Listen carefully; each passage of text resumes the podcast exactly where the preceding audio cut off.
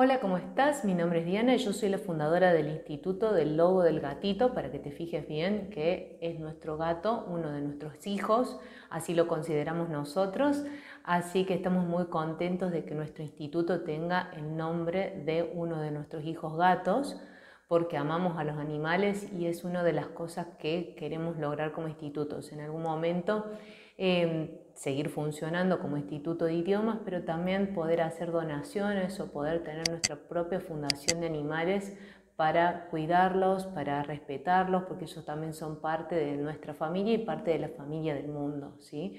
Así que bueno, en esta oportunidad quería hablar acerca de el tema de los exámenes, ¿sí? muchos de ustedes estén interesados en rendir exámenes internacionales para poder certificar su nivel de idiomas, ¿sí?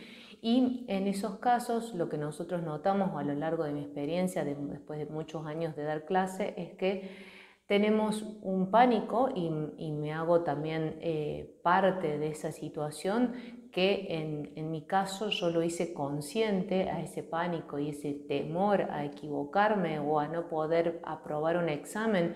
Vengo de una universidad, una facultad donde se me maltrató a la hora de rendir un examen muchas veces y sé lo que es la presión y sé lo que es eh, el tener sobre los hombros tal presión que uno no se permite el error y no, no sabe distinguir eh, o no puede diferenciar entre lo que es un examen y lo que uno sabe, ¿sí? Porque el examen es una instancia más del aprendizaje, ¿sí? Es una forma más de aprender. Yo me di cuenta mucho tiempo después, después de haberme recibido, de haber tomado muchos exámenes en mi vida y sé que lo más importante a la hora de rendir un examen es tomarlo como eso, como una parte más del proceso de aprendizaje, donde vamos a estar aprendiendo y de esas equivocaciones que podemos tener vamos a aprender siempre, ¿sí? Y siempre hay que mirar el lado positivo. Yo recuerdo mi propia experiencia, te voy a contar, tenía que rendir un ensayo de 800 palabras, de 800 a 1000 palabras desarrollando un tema, ¿sí? Y no podía tener más de tres errores, porque si tenía tres errores o más, mi examen estaba desaprobado. Entonces, quiere decir que solamente tres errores bastaban para que me desaprobaran mi examen, ¿sí? Lo que era una presión eh, absoluta y generaba tanta tensión que muchas veces desaprobaba el examen por no permitirme equivocarme o por no permitirme relajarme frente a esa situación, sin darme cuenta que era una instancia más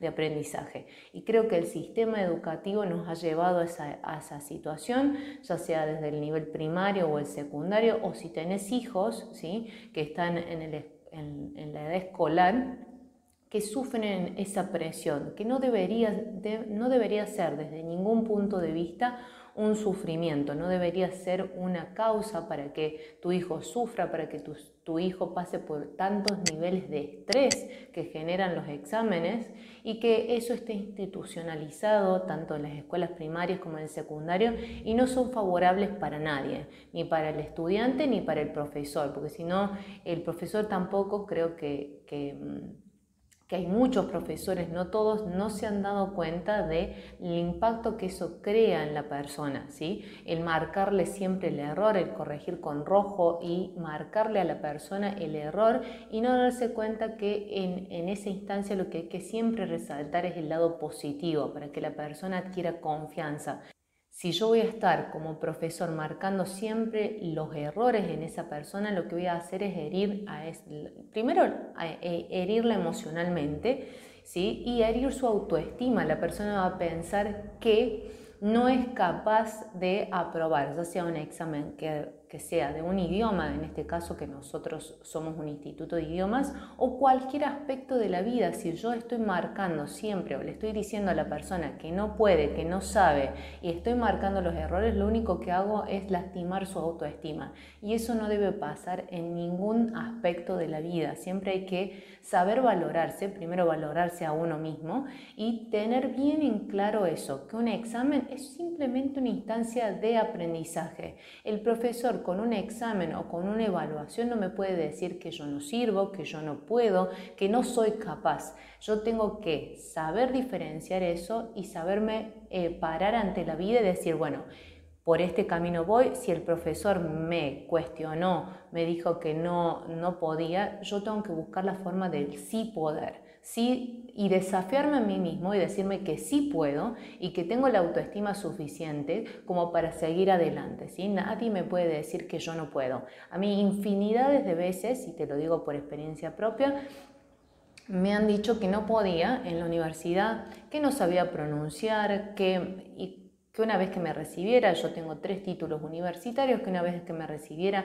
no iba a, valer nada de lo que había estudiado, me desvalorizaron muchas veces y en ese momento no tenía la experiencia que tengo ahora. Entonces uno tiene que saber pararse ante la vida y decir, esta persona no me va a decir cómo va a ser mi vida, yo soy quien construyo mi vida a partir de aquí de ahora y a partir de eh, mañana o cuando fuera, yo soy quien construyo mi vida y quien tomo las decisiones de lo que yo soy capaz de hacer. Nadie me puede decir que yo no puedo, que yo no soy capaz, que no tengo el talento o no tengo la capacidad. ¿sí? Todos somos capaces, todos tenemos que encontrar cuáles son nuestras habilidades que pueden estar relacionadas con el idioma, pueden estar relacionadas con la actividad física, pueden estar relacionados con el arte, pero nadie, nadie me puede bajar la autoestima marcándome siempre los errores y diciéndome que yo no puedo o que no soy capaz. ¿sí? Eso tenerlo bien en claro y eso es algo que nosotros como instituto tratamos de ser mentores que ayudamos a los alumnos, que les enseñamos, tratamos de transmitir todo lo que sabemos, todo lo que hemos aprendido para que se desarrollen en un idioma. En este caso, el idioma que yo sé es el inglés. ¿sí? Y nunca marcar los errores de esa, de esa manera, ¿sí? Tratar que el alumno se sienta cómodo porque en una instancia de examen no hay por qué pasar nervios, ¿sí? Eh, puede pasar que el, que el, alumno no haya estudiado y eso es eh, algo que pasa frecuentemente. Bueno, en esos casos, si el alumno no ha estudiado, bueno, se le marcará, bueno, se nota que falta estudio y eso uno lo puede ver. Pero en el caso de que la persona Em, uno ya lo conoce, ha transitado un curso, ha hecho un curso con nosotros por un periodo de tiempo, uno ya sabe cuáles son sus debilidades, cuáles son sus fortalezas y uno en una instancia de examen se, no, se da cuenta y es eh, notorio cuando la persona está nerviosa. ¿sí? Entonces hay que acompañarlo, asistirlo y por supuesto tratar de ser lo más positivos posibles. ¿sí?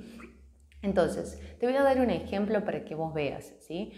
Voy a contarte la historia de un profesor que está haciendo, está escribiendo en, la pizarra eh, la tabla del 9 y empieza 1 por 9, 9, 2 por 9, 18, 9 por 3, 27 y así concluye hasta llegar a 9 por 9 y en vez de 9 por 9 poner 81 escribe 9 por 9, 80.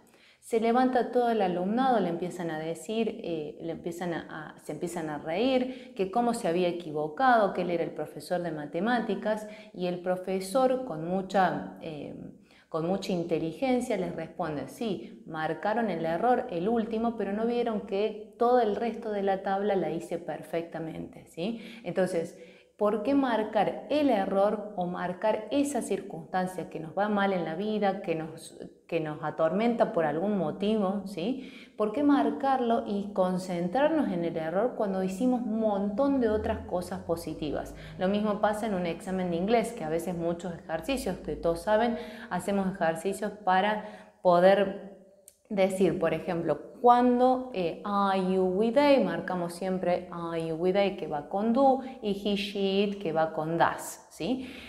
Entonces, si le damos un ejercicio al alumno para que complete y dice do, she, y sabemos que está mal y lo marcamos y decimos no, das she.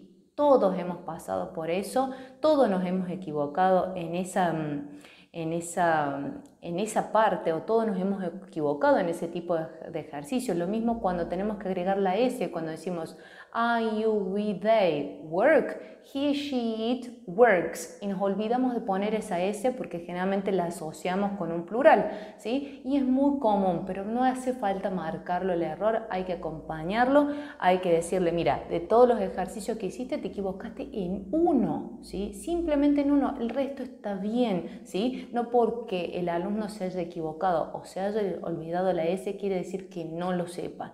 En, en particular en esa instancia de examen.